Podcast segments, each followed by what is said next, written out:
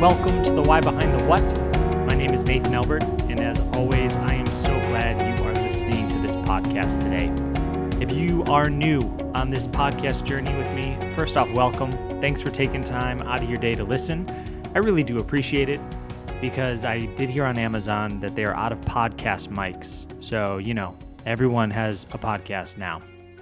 In the last few episodes, I've been interviewing musicians and pastors and meditation experts and professors and a bunch of good people.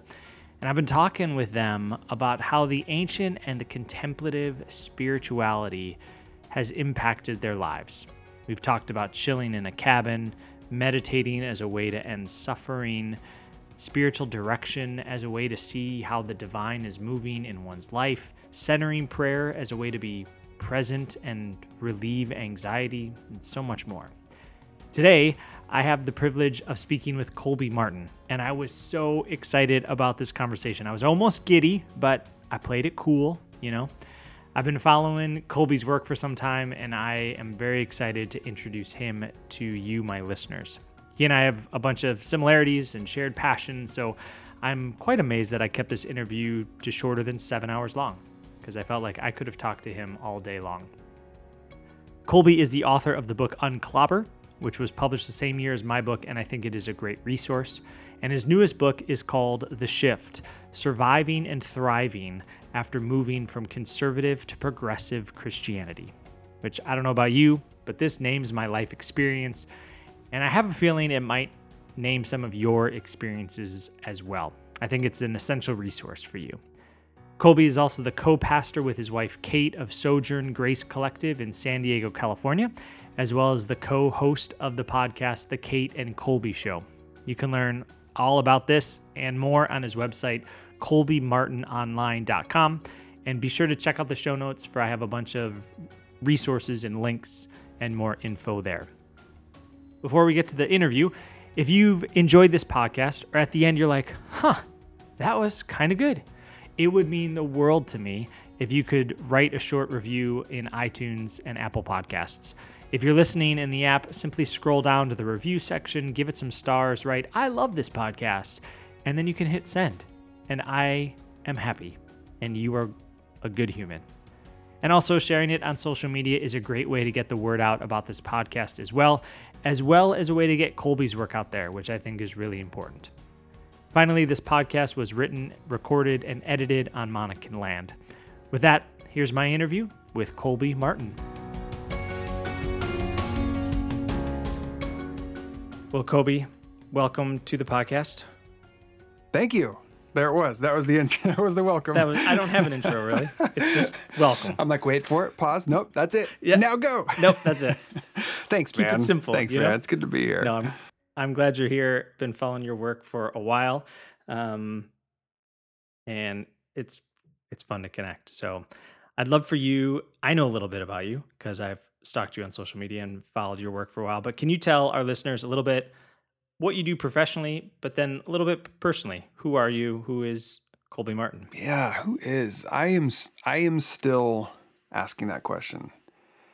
As you should. Yeah, as I should. Um, there's a big part of me that wants to have that figured out at some point. Like right now, I feel somewhat comfortable in the space of, oh, I'm still becoming, I'm still figuring it out, I'm still grow like, but there's also that part of me like, yeah, but at some point you're gonna have like figured out who you are, right? uh, maybe I don't know. I don't know. I'm a I'm a perpetual work in progress. I'm a, a PWP. Uh, like right now, for instance, I am um, trying to figure out who am I apart from work and productivity mm. and achievement. I think I saw in your uh, in your email signature that you identify as type three on the Enneagram, which is uh, precisely what I identify as well. And so, being in this season, and I wonder if this is true for you, being in this season right now of self isolation and quarantine, uh, my productivity has just plummeted, just tanked. And so, for someone who, if you don't know this as a listener, type three on the Enneagram, oftentimes called the achiever or the performer, and so much of our sense of identity and self worth and value is wrapped up and connected into what we create, what we produce, what we achieve in the world. And so at the end of the day, when I look back and I'm like, huh, I think I replied to two emails. I might have designed one graphic that took me four hours for some unknown reason. What else did I do today? So I don't know, man. This has been a rough time. Uh, so I'm, and I just released a book, which I'm trying to not attach too much of my emotional well-being into its success, which is way easier said than done.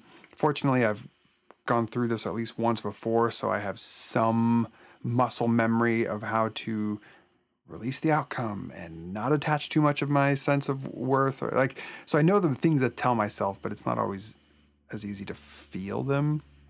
Okay, Yeah. so that's a little bit of who I am, a work in progress, and then uh, sort of just the biographical stuff is uh, I live in San Diego with my one wife and four sons. We've been here for six, uh, six, seven years. Kate and I, that's her name. Kate and I started a church here six years ago, Sojourn Grace Collective. We call ourselves a progressive Christian church, and uh, and yeah, author of two books, son of one father, one mother. Uh, I have a giant beard at the moment, although I just trimmed like an inch of it because I kissed my wife the other day on the forehead and she like recoiled because I think some of my hair like went into her face and she just gave me this look like, what is this? I couldn't handle that, Nathan, so I immediately went and trimmed like a, a full inch, but it's still it's a it's a large. I was born and raised in Oregon, so I think it's the lumberjack blood in me. There you go. Um, there you go. Yeah, that's a little bit about me, I guess. That's awesome. I want to highlight first your first book because that's how I got Hmm. originally connected with you. Um, I wrote a book on LGBTQ inclusion and my journey with that. Um, so I think we have a similar story there. But I'd love for you to just a summary of what is the book Unclobber that you wrote and what was your process in that? What kind of what was your journey to writing that book? First, I appreciate you calling it the proper name. so, what's fa- here's what's fascinating to me, Nathan, is I wrote this book. Uh, like you said, it's called Unclobber, just sort of present tense, like it's a thing that's happening. Uh, but I, like, no exaggeration, I would say 75% of the time, if not 80% of the time, when people refer to the book, whether in print or in person, they always call it unclobbered, ed. Like uh, I should have just named the book that because clearly that is what people think it is. And I, and and and part of me is like, well, maybe it's just because that's the experience they had when they finished it. They felt like an unclobbering had taken place, ergo they are unclobbered. So that's just what's been in their brain. But anyway, uh, yes, title of the book is Unclobber, and that's a word that I uh, basically created as a way to articulate that I'm trying to undo some of the work, undo some of the damage that has been done via the clobber passages, which raises the question what's a clobber passage? Well, I'm glad you asked. Clobber passages, and I imagine a lot of your listeners probably know this already. Uh, that's the name that's been given to like about the six or seven Bible verses that have been historically used uh, by the church to justify discrimination against people who identify what we would now call LGBTQ plus. And uh, so, so I set out a couple of years ago. This was after I'd gotten fired from a church when they discovered my theology had shifted to include uh, LGBTQ people into the family of God. I was fired for that theological position, and you know, over the course of the next few months, I was interacting with a lot of people online, trying to give account for my pos- position. Well, what about this verse? As though I'd never, you know what I'm talking about, Nathan? Where people are like, well, haven't you read 1 Corinthians 6 9? Like, oh, how could I? No, you're right. I, no, it's like, yes, I know about these verses. Uh, so I thought instead of just trying to respond to these in one off Facebook posts, how about I just assemble all of my research and data? Um, because I didn't come to this conclusion lightly. And this is what I talk about in the book. Because this was a, Yeah. This was a, uh, an effort for me to try and align. In the book, I talk about aligning my head and my heart. My head was firmly entrenched in the conservative, Baptist, evangelical tradition of my Yep. uh, of my upbringing. So I had the theological position of, yeah, homosexuality is a sin, but then my heart suddenly I became aware to the fact that my heart was incredibly uncomfortable with the way the church handled their exclusion. to deny membership or to deny people the ability to serve in the church. And so that set me on a course of exploration to be like, all right, I should probably, if I'm going to get licensed into this institution, I should probably really have a sense of why I believe what I believe. And that's when I began to study the clobber passages. And on the other end of that, dis- discovered wait a minute, these don't say what I was told they were say. These mm-hmm. don't teach. This doesn't justify excluding people simply based on their sexual orientation or gender identity. And so, anyway, uh, compiled all that research, um, and so half of the book Unclobber uh, tells the tells the story of my shifting on that and getting fired and and eventually starting a church here in San Diego. And then the other half addresses each of these clobber passages one at a time to try and situate them into their culture, into their time, into the context of the Bible, and allow people to see if you give these a fair reading, there's just simply no way, there's no way we can continue to insist that the Bible is clear and that homosexuality is wrong and that LGBTQ people are cannot be Christian. So that's a bit of what Unclobber is about. Yeah. I, I love it. Have you well, I mean, we could spend our whole time talking right? about I know. that yeah, topic. Yeah, yeah. How was the reception of that book? I'm sure you got people embracing you, people loving the book, and then my guess is you had other people that thought you were a heretic. Sure. Yeah, yeah, yeah. Um, you know, yeah, the the heretic stuff that happened. That came the false prophet, uh, the the wolf in sheep's clothing. Um, but man, that stuff I I learned pretty quickly that none of that had to do with me. It was it was all projection of their fears and insecurities. Um, so that stuff really uh, it didn't bother me all that much. But it is, mm-hmm. certainly when you start messing with beliefs that people have held on to that give them some sense of security and safety within their own sort of interior world, when you start to mess with that, that you know people get uncomfortable and and afraid. So the attacks yeah. came. That's fine. Uh, but I the by and large over the last four years, um, the response, at least the feedback that I get, has has been uh, overwhelmingly positive. That it has, uh, I'm brought to tears just weekly from the messages that I receive from people, really all around the world, of how I don't know of how they f- like finally can begin to see that they are a loved child of God, just as they are. Or that finally they can continue to be in a relationship with their significant other without this weight of shame and guilt. Um, one of the most often re- re- refrains that I hear from individuals is how, because of my, you know, identify as uh, straight male, and I came to this particular topic without any real dog in the fight. So when I set set out to study the clobber passages and come to a conclusion, I didn't have any gay friends or family members.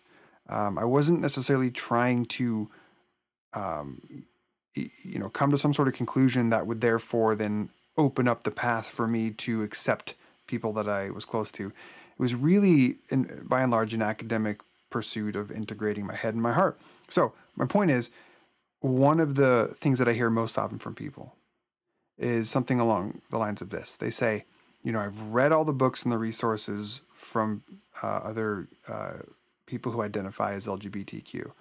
And it's been super meaningful to know that I'm not alone. But they say there was something about the fact that this came from you, a straight man Christian pastor, where they said you were able to unlock these eh, for me in a way that previously were I was always still sort of like, yeah, with other scholars or other writings, yeah, but you're just sort of saying that to justify yourself. But there was really no necessarily subjective bias in my so all I'm saying is I think the book has found a unique way into um, into people's hearts and minds that allows them maybe to hear some of these ideas in a, in a, in a novel way that really has led to some some um, beautiful liberation, uh, which is just the most humbling thing in the world. I I really can't.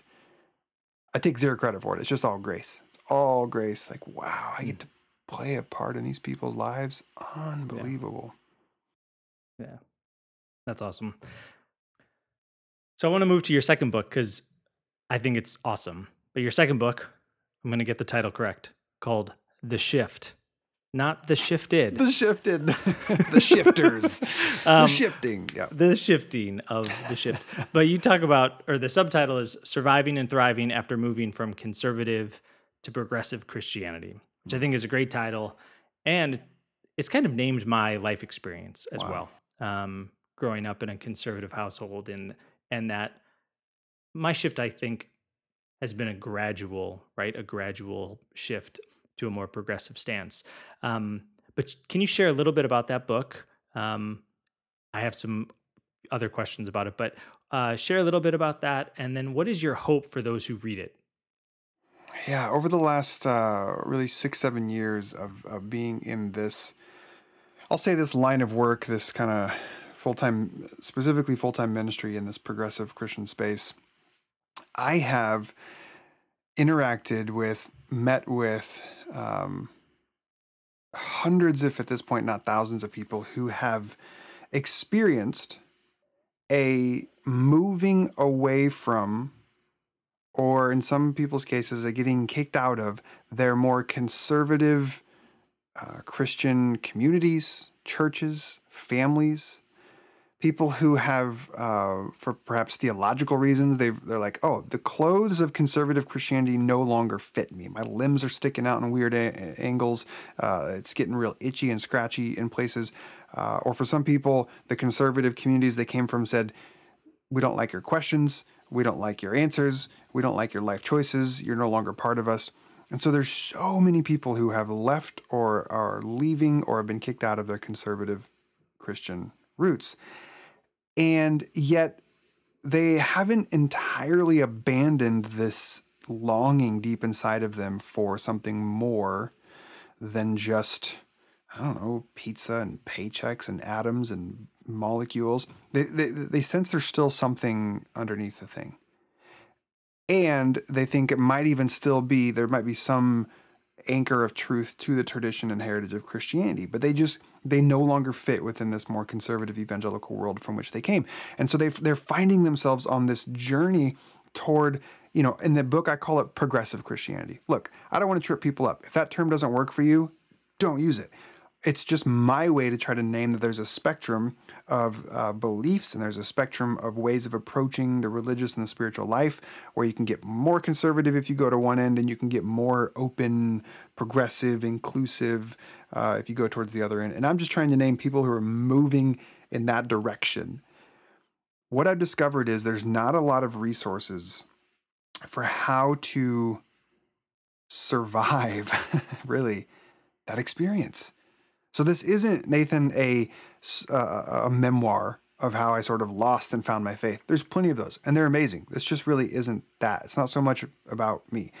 This isn't really a book about deconstruction. This isn't telling you how and why you should tear apart your entire faith, nor is it really a book about reconstruction. I'm not saying, well, now this is then therefore what you should believe. It's really about the the this the journey in between these spaces, this transition. And I'm I'm trying to help uh, to the extent that I can, anticipate for people what are some of the most common obstacles that they might have already encountered, and if they haven't, then they will encounter it. Because this is what I noticed, and this is why I wrote the book, is I noticed the number of stories that I've heard of people that have made the shift, while they're all, you know, unique and particular to people's own experience, they also have so many of the same sorts of themes. Hmm. The fear, the confusion, uh, the sense of regret or, or bitterness or anger or resentment, the loneliness. Oh my God, the loneliness. And so I'm like, well, if we're all sort of feeling the same sorts of things, then one, can can we just name them? There's so much power in just naming and normalize it. Be like, just tell people if you're if this is really hard for you, if you're experiencing a lot of fear and confusion and frustration and loneliness, that's not a sign that you're doing it wrong. It's just it just is that hard and lonely mm. and confusing. So to normalize that process for people and then also to try to anticipate some of the obstacles, some of the theological obstacles. So in the book I have four chapters that I that I try to hit on what are the most what I've noticed the most common theological obstacles. What do you do when the idea of God stops making sense? Uh, what do you do about your belief in Jesus? Uh, what about the Bible? Because it no longer seems to be what I always thought it was. And then uh, church. How do you, you know, I can't stand, people write me all the time, I can't stand church, followed by, do you know one in my city that I could try? like, where can I find one still? Um, and then I try to address some of the more common interpersonal interior challenges that people face. Like, what do you do when you've shifted, but your family uh, is still over here on the more conservative end and they have all this concern about you? Uh, or what do you do when you start to shift, but your your internal world gets divided between your old self, who fought really hard to get you where you are today? Thank you very much. And there, and the inside of you is like freaking out that you're you're exploring these new ideas and asking these new questions? Uh, or what do you do when you start to get out into the more progressive world and you start experiencing friendly fire? you know, what happens when your own fellow progressives start attacking you? That can be really disorienting. Uh, yeah, so the shift. It's a survival guide for this process of becoming a more progressive Christian. I want to normalize that for people and then help them be able to navigate some of these common obstacles. Yeah, that's great. One of my, or one of the early comments you make in the book, which I really like. Uh, you say that faith, or maybe the Christian belief, um, should be a dynamic evolving mm. rather than a static arriving. Yeah. And I love that sentence because I feel much of my faith was uh, I needed to get to a static arrival about certain beliefs, certain doctrines, certain practices.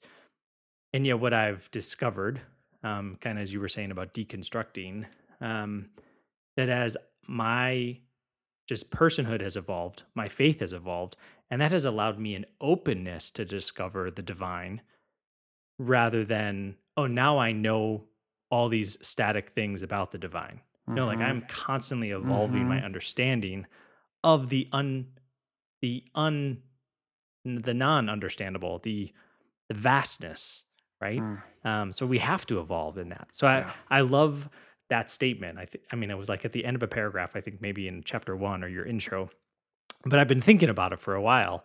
So I'd love to hear for you what does Christianity look like when it becomes a dynamic evolving. For me, in many ways, it's it's a it's a continuation. It's an extension. It's a picking up of the baton of the uh, of the of the great story being told in the Bible.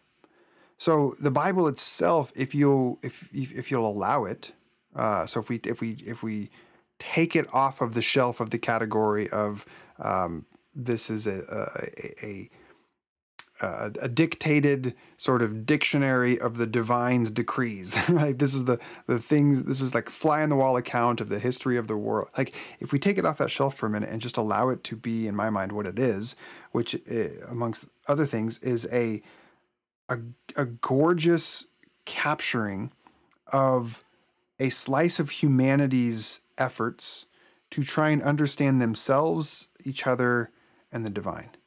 And what you see from from the Old Testament in through the New Testament, uh, what you see from the Old Testament into the New Testament is this evolution, this growth, this expansion, this progression, this progress of deeper and deeper understanding about what it means to be human, what it means to be alive, what it means to I mean, in the Old Testament, the original, the oldest documents that we have of the ancient Jews, they they were uh, uh, polytheistic just like everybody else in that time was. So they just thought that their God, Yahweh, was the most high God. You shall have no other gods before me, which implies that there were other gods. It's just that Yahweh is the, the biggest and the best uh, and the most benevolent. Uh, and then you can track the evolution where suddenly they're like, well, maybe there, maybe there's not a lot of gods. Maybe there's just a God. Uh, and you can get into the New Testament. What you see is you, there's just this constant sort of uh, evolving and expanding and deepening and widening and diversifying of understanding. So when you ask, what do I, you know, in terms of Christianity today, I'm like, no, I think we just keep that process going. And I get it. I get it how, on some hand, that's a little bit terrifying because what are we saying? That it's just for eh, eh, that we're just is the point just constant transformation? Like, are we really just is progress always just going to be this carrot on a stick that we never ever catch up to?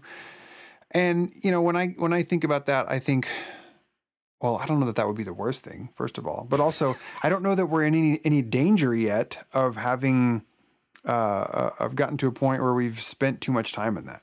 I think we have, and by we I mean sort of the Western American Christian Protestant evangelical machine, has spent so long trying to freeze and isolate and create this static arrival of what it means to be a, human and what it means to be a Christian.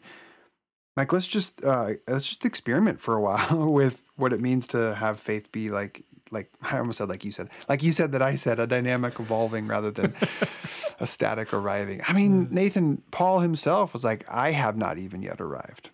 Hmm. And and you know I want to be careful to not just sort of appropriate that for whatever purpose I want, but I do think Paul was trying to name something.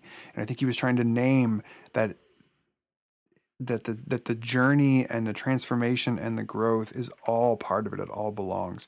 When I think about um, my own, so this is this is when I go back to like Christianity. If it if it wants to suggest that it's about just arriving at a particular theological point, I, I always get stuck with, well, at what point in my life did I have that the most right? Was I the most right when I was 17 and on fire for Jesus and like talking to everybody and trying to evangelize every conversation? Was that when I was most right? Was I most right when I was 22 and sort of graduating magna cum laude from my Bible college? Was I most right when I was in, like, at what point in my own life was I most right? Do I need to go backwards to when that was? Um, and then I expand that to the, the the history of the church. At what point in the Christian church history of two thousand years did we have the most right answers at the most right time? If the game, Nathan, is about figuring it out, getting to a, a static spot of right belief, um, then it becomes re- I don't know where you start. I don't know where you decide or when you decide we got the most right answers. Um, so for me, that's like that's just not a game that I think we're supposed to be playing.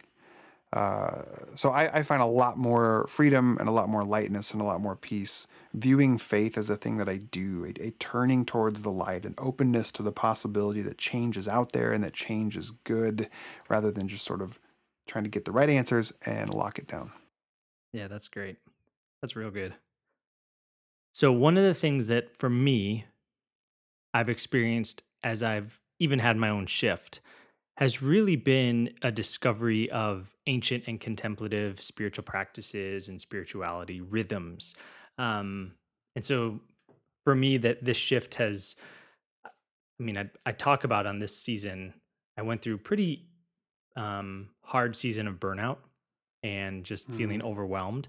And it was discovering this evolving, dynamic, evolving faith that really changed everything for me. So, um, discovering things like centering prayer or Lectio Divina or meditation, silence, solitude, journaling, they these practices gave me this expansive and evolving faith, right? Yeah. It healed some of the wounds that I got from other Christians, right? When I maybe, as you shared with Unclobber, my book, people just, I mean, I got clobbered by some yeah. people. Um, and so some of these practices then really transformed my life and healed some of the past wounds.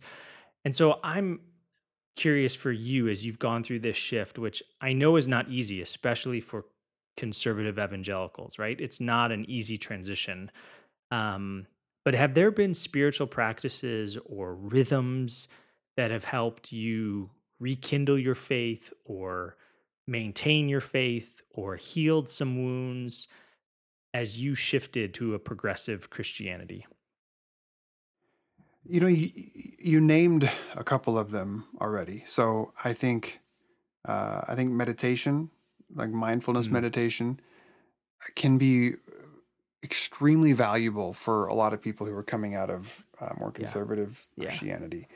Yeah. Um, and I think part of that is is because again, part of part of what happens in this shift either it catalyzes people's shift or when once you're in the shift you will eventually come to it is an invitation to release your grip on your beliefs it's this invitation to loosen up and and say maybe the point maybe the most and this this is what i maintain that the most important thing to God is not what you believe. I do not think that the God who created the entire cosmos, that the most important thing to this God is what human beings think between their ears. So, uh, but we came out of a system in which that it was like we were told God cares the most about what you believe. And so then we ha- we get wrapped all around the axle around we got to figure out the right beliefs and then lock it down with certainty, and that becomes yeah. that becomes equivalent to having a strong faith. And eventually, when people begin to shift, they're invited to relax. They're invited to loosen their grip. They're invited to a place of maybe it's okay that I don't have all the answers. Maybe maybe that's okay. And so for me, my, mindfulness and meditation becomes extremely valuable to simply be. Because when you're just being, when you're just noticing your own breath, or when you're noticing your own thoughts, or when you're sort of just giving yourself a non judgmental space to exist, what that begins to do is it, it leads you to a place of being okay with you for who you are not you for what you believe. Because so many of us have been told not only does God care most about what you think, but that your actual relational standing with the divine is dependent upon having the correct beliefs. But what if your place as a beloved child of God is completely detached from what you think and you believe? And it's it merely is a, your your position as a loved child of God is simply yours as an act of grace because you have breath in your lungs and blood in your veins, just being alive. So now, when you start to just be in your own body, be in your own skin, be in your own self, and this is what mindfulness and meditation does: is it invites you to just notice and be aware of yourself. You can begin to love and accept yourself for who you are not what you believe. So that's been huge for me. The second thing that I'll say is, and this is going to be counterintuitive for a lot of people, but actually continuing to be a part of a local church has been a massive um, tool for healing for not just my own self, but for many of the people that come to our church. And I think this is, and I, and I talk about this in the chapter on church. I think this is because, in part, um, because the way that, for instance, uh, therapy works, when you go and you, you talk to a therapist, part of why that works for healing is because you're in a, a therapist office which is ideally a safe and non-judgmental presence. And you can begin to in that space you can begin to recount and retell uh, past experiences that were traumatic and caused you pain. And in the safe environment of your therapist's office, you get reciprocated back to you this unconditional love, this non judgmental presence, so that your brain can begin to rewire new pathways that connect new emotional responses to those stories. And this is what begins to help heal the brain and heal the soul of the past. And so, what I've found is that in the church, people actually they have all sorts of wounds from past church for for like good reasons like they have been wounded by the church. They've been wounded by religious leaders.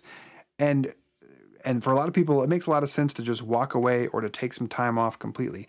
But then what I found is that when if people would be in a non-judgmental safe environment in a church, they can actually begin to find the unique type of healing from those unique type of church wounds in a church setting. So for me, actually being a part of a church community again for the last six years in a, in a non-judgmental, safe, loving, compassionate way has actually been incredibly healing and restorative to those very parts of my soul that were wounded from the church all those yeah. years ago. Does that yeah. make sense? Yeah, that's awesome. If people want to connect with you, whether it's your books, but then also your church. I mean, my guess is right now with COVID, you guys are doing online services. How can people get a hold of that, connect with you, as well as connect with sojourners? Yeah, sure. Uh, so I'm I'm pretty easy to find thanks to uh, having a, a, first name that's somewhat unique. So if you just Google Colby Martin, you'll find my website. Uh, you can follow me Twitter, Instagram at Colby Martin. It's all it's all out there, easy to find. Both my books on Amazon, Barnes and Noble, and then our church is sojourngrace.com. So S O J O U R N grace.com. And yes, we are right now live streaming a virtual church service on Sunday mornings at 11 o'clock Pacific on Facebook and on YouTube. And then those recordings will live in perpetuity for on video form to watch afterwards or our podcast. And so if people are looking for, um, you know, messages, church sermons. I, I hesitate sometimes using that word, uh, but but they're looking for like a progressive Christian way of of sort of navigating what it means to be human. Uh, I would invite anyone to check us out at sojourngrace.com for sure. Well, I want to thank you for your time. Yeah. And I really appreciate the work you're doing, the books you've written. Um, I've got family in San Diego, so the next time I'm there, Oh, no kidding. I'm I'm gonna hit up your church. Oh, would you please? That'd be Yeah, great. yeah. So I, I really appreciate it, um, and I'm thankful for the hard and good work you're doing. So, yeah, really appreciate it. Well, thanks for your love, your kindness, and your support, Nathan. And so, friends, as you continue to explore the shift, one that will ultimately lead you to a dynamic, evolving faith, may you have peace, may you have calm, and may you have happiness.